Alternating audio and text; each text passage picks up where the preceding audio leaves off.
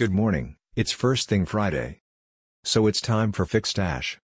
The September 4th edition of our weekly newsletter. This is the audio version and you can read the original, with all the links, at addictivelondon.com. TikTok.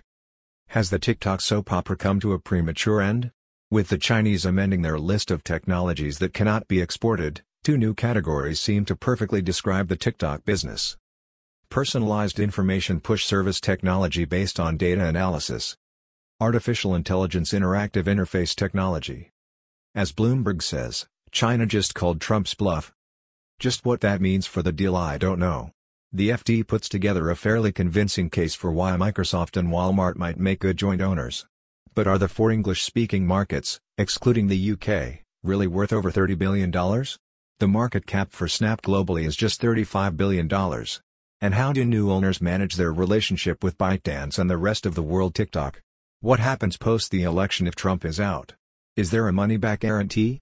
Are U.S. citizens forbidden to download the UK TikTok? It's a mess. But back in the real world the founder of Vine shared his thoughts on how TikTok can stay innovative and this piece on the density of TikTok content sparked some thinking. And brands are still keen, here the luxury brands are getting their heads around the platform. Our weekly newsletter on TikTok Creative looked at the stellar dental campaign, now at 125 billion views. R.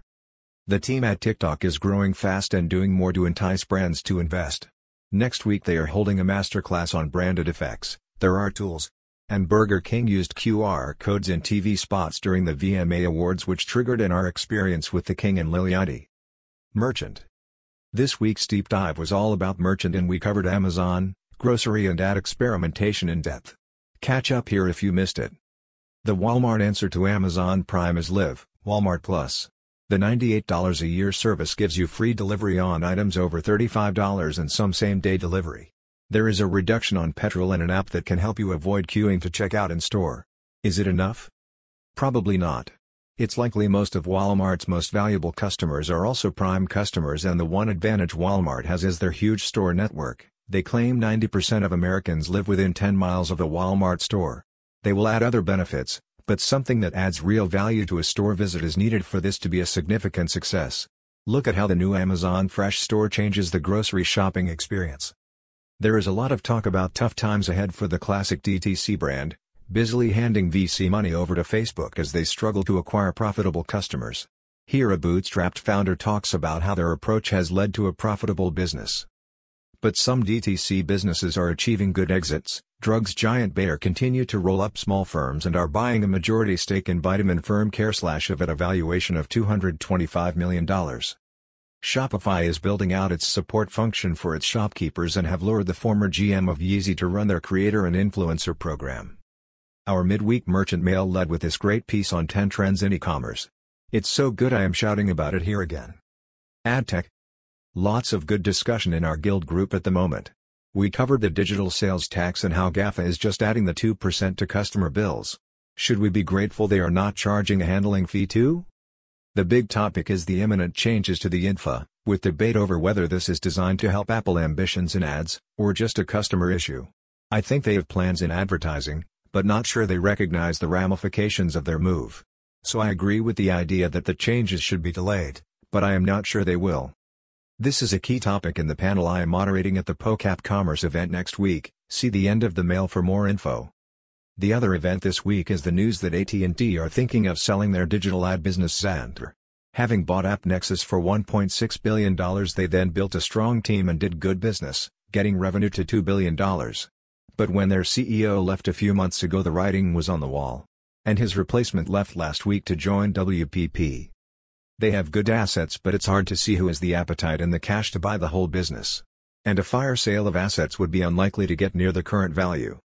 It's not really a surprise, nearly every telecoms companies has talked up the idea of running ad businesses and most have started them at least once and sometimes multiple times.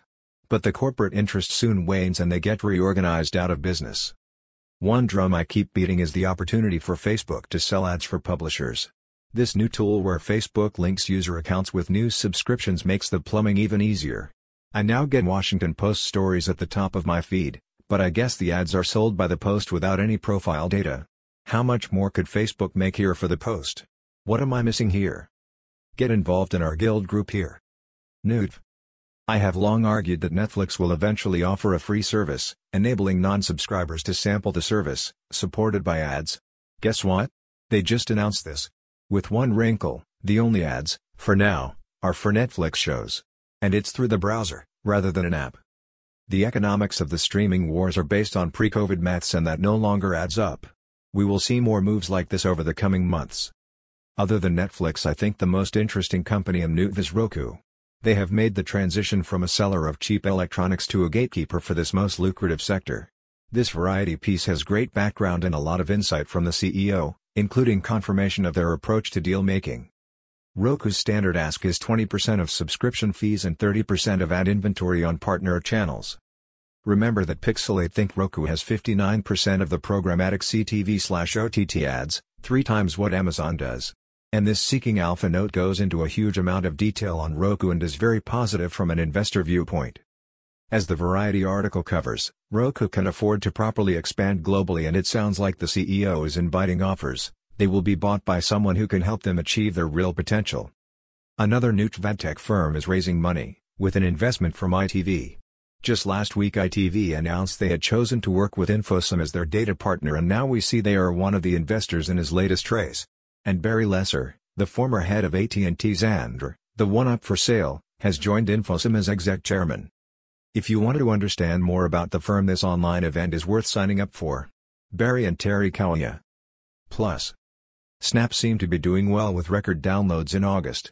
Is this driven by the TikTok furor or the cartoon face filter which lets you Disney fee your pet? Are we finally moving away from minimalism in tech? How Morning Brew's referral program built an audience of 1.5 million subscribers. The digital future of tabletop games. How to ensure your video creative is driving performance. Amazon drivers are hanging smartphones in trees to get more work. How working from home is shaping consumers' power of choice. Our friends at Spirit have a great initiative this weekend, a digital detox day. Get involved. Finally I am really pleased to be taking part in the POCAP Commerce Virtual Festival next week. I am on a panel talking IDFAs and moderating one on how to engage with gens. If you are in the retail space, register for your free ticket.